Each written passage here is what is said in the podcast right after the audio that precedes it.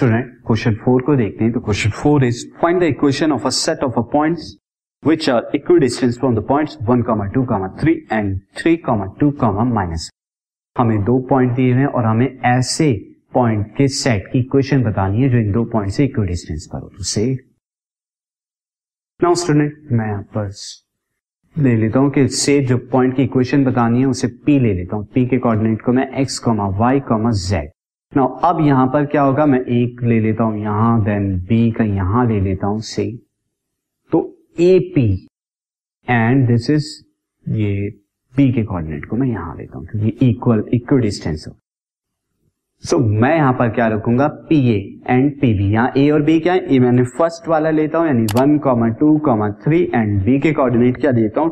Three two comma minus one, ये ले हूँ तो यहाँ पर पी ए और पी बी को कैलकुलेट करूँगा, दोनों के इक्वल रख के वो रिलेशन आ जाएगा। Say A is one comma two comma three and B is three comma two comma minus one and let point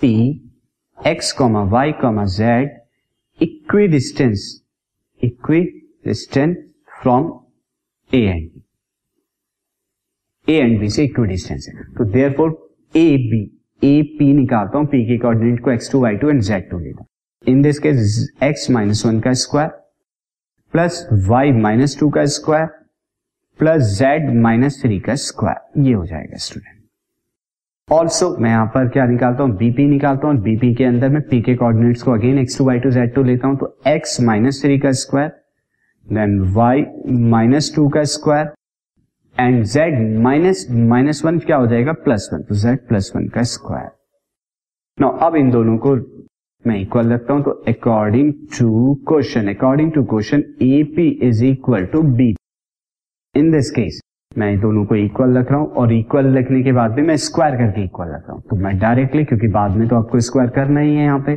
तो दिस इज़ मैं दोनों का स्क्वायर जो है ये कर कर लिख रहा हूँ। भाई A P square is equal to B P square मैं यहाँ पर लिख भी देता हूँ। जेड माइनस थ्री का square is equal to x minus three का square plus y minus two का square and z plus one का square now you can see that y minus two का स्क्वायर y माइनस टू का square दोनों तरफ़ है तो ये दोनों कैंसिल आउट होकर ज़ीरो हो गए। नाउ अब बचा आपके पास x minus one and z minus three का स्क्वायर तो मैं करता हूँ x माइनस वन का होल स्क्वायर जब करता हूँ तो A square x square plus one square then कितना हो जाएगा? माइनस टू एक्स उसी तरह z square plus nine minus six z now right hand side पे कितना हो जाएगा? X square plus nine and then minus six x next is z square plus one and then plus two z, ये हो जाएगा। X square से, x square cancel, z square से Z square cancel, साथ ही नाइन से nine cancel हो रहा है टू एंड वन से वन कैंसिल हो रहा है। तो आपके पास यहाँ पर क्या बच रहा है? आपके पास बच रहा है माइनस के टू एक्स, माइनस का six z. Is equal to minus के सिक्स एक्स, प्लस का टू जेड। नाउ, मैं क्या करता हूँ? राइट हैंड साइड वाले टर्म्स को लेफ़्ट में लेके जाता हूँ तो I can write minus two x, minus six z. Plus six x minus two z ये हो जाएगा equal to ji in this case plus six x minus two x is plus four x and minus two z plus minus six z is minus का eight z equal to zero four common लेंगे तो आपके पास मिलेगा eight minus two z equal to zero this is the required relation of this point this podcast is brought you by hub hopper शिक्षा अभियान अगर आपको ये पॉडकास्ट पसंद आया तो प्लीज़ लाइक शेयर और सब्सक्राइब करें और वीडियो क्लासेस के लिए शिक्षा अभियान के यूट्यूब चैनल पर जाएँ।